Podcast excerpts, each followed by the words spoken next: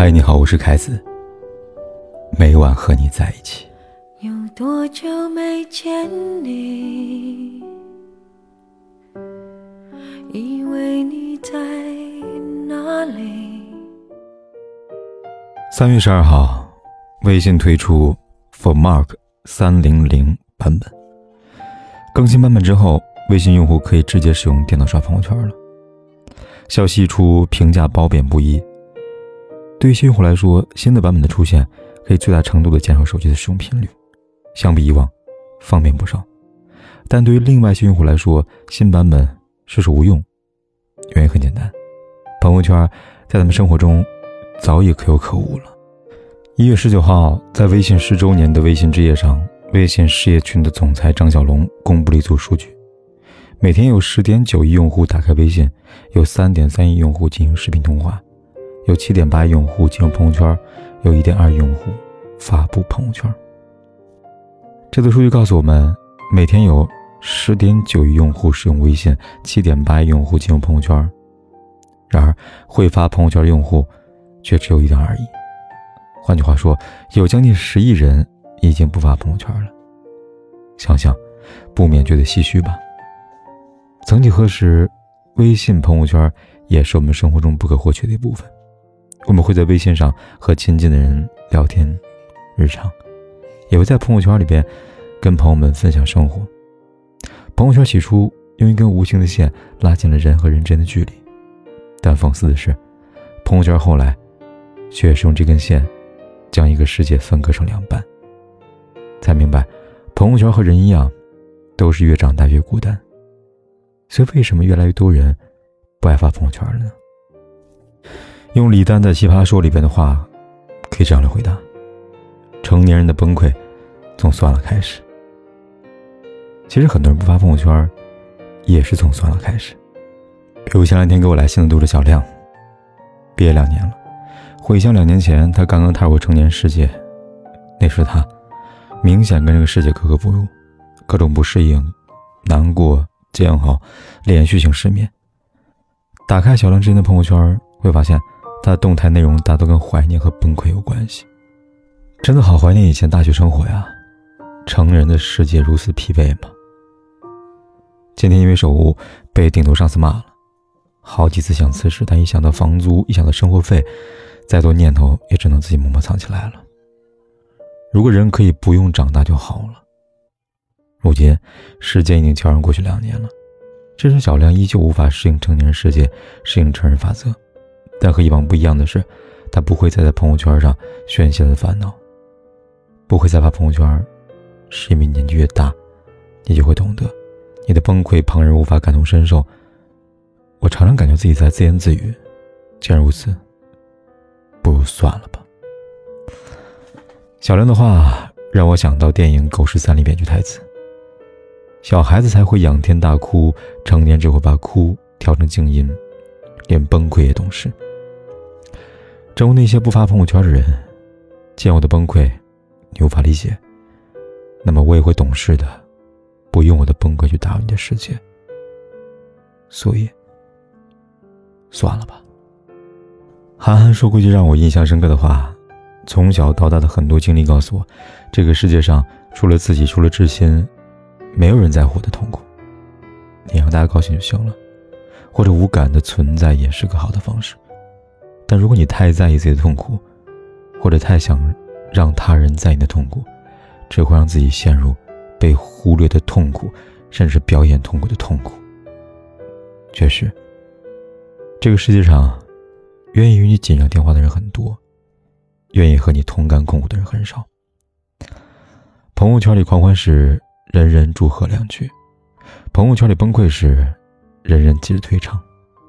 不想承认，但这个世界就是这么真实，没有人自愿的想要去理解别人痛苦。毕竟，自己在生活中已经寸步难行，又有什么精力转过身看看别人，安慰别人呢？于是，那些没有关注的朋友圈，最终都匆匆落幕。拍一拍幕布，还能抖落几件灰尘。说起来。不止朋友圈，生活圈也如此。生活里，有很多人会常常感到孤独，他们眼中自己没有想念，没有人在意，一个人的生活像场独角戏，剧情和演员都有了，唯独缺少观众。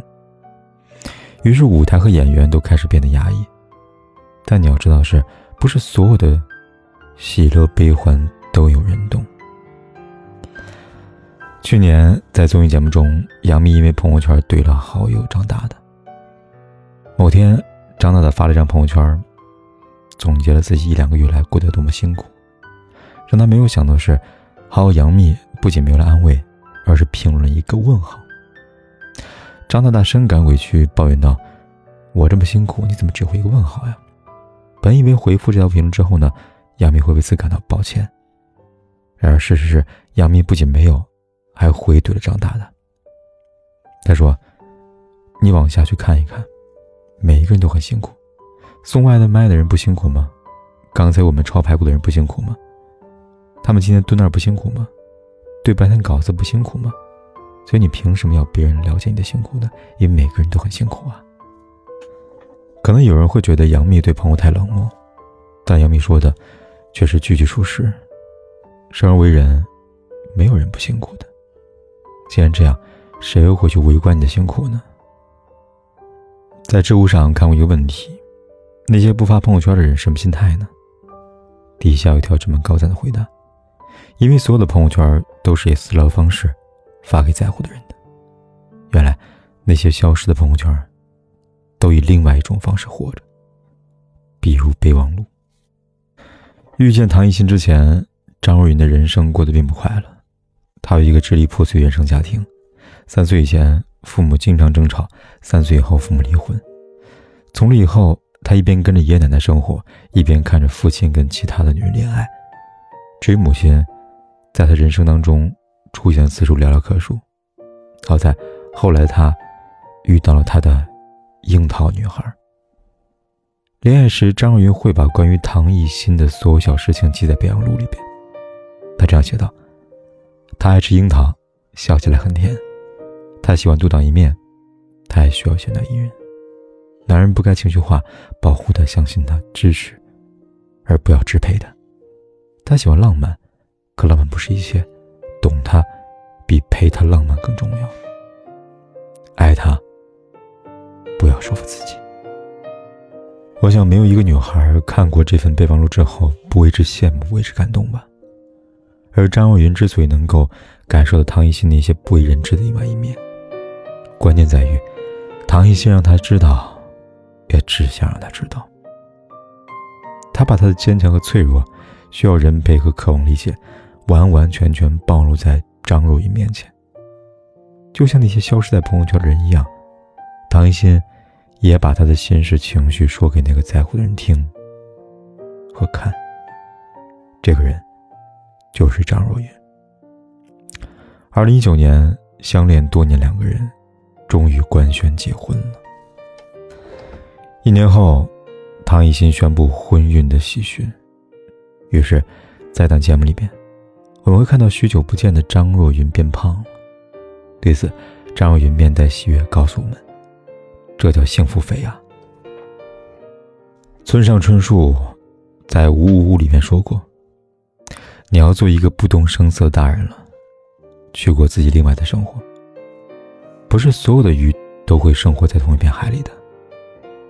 另外的生活，就是朋友圈之外的生活。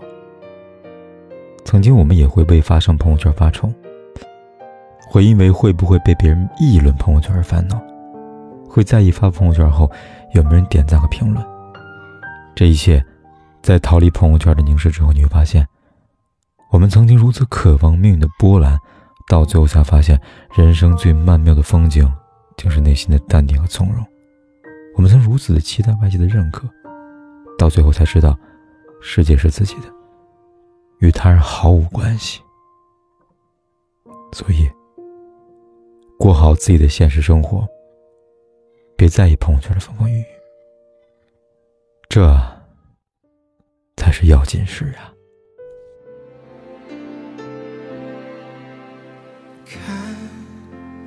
落下的夕阳。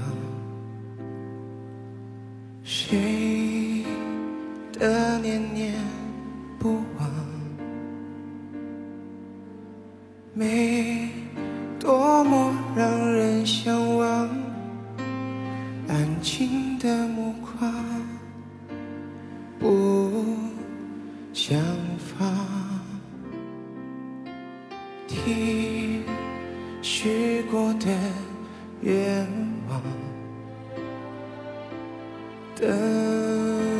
时间的散场。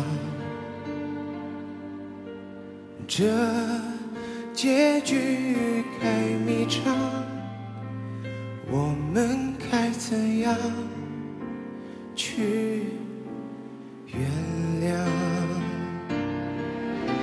相爱一场，我们会遇见多少相爱一场？怎么能说忘就能忘？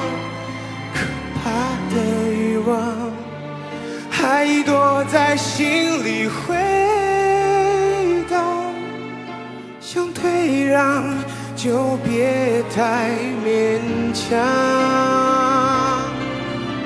相爱一场，人生。有多少时光相爱一场，怎么能说忘就能忘？可怕的欲望还躲在心里回荡，心碎得很漂亮，又怎样？不管天有多黑，夜有多晚，我都在这里等着跟你说一声晚安。听许过的愿望，等时间的散场，这。结局该迷长，我们该怎样去原谅？相爱一场，我们会遇见多少相爱一场？怎么能说忘就能忘？怕的欲望还躲在心里回荡，想退让就别太勉强。相爱一场，人生有多少时光相爱一场？怎么能说忘就能忘？可笑的倔强，撑着不承认绝望，心碎的很漂亮，又怎样？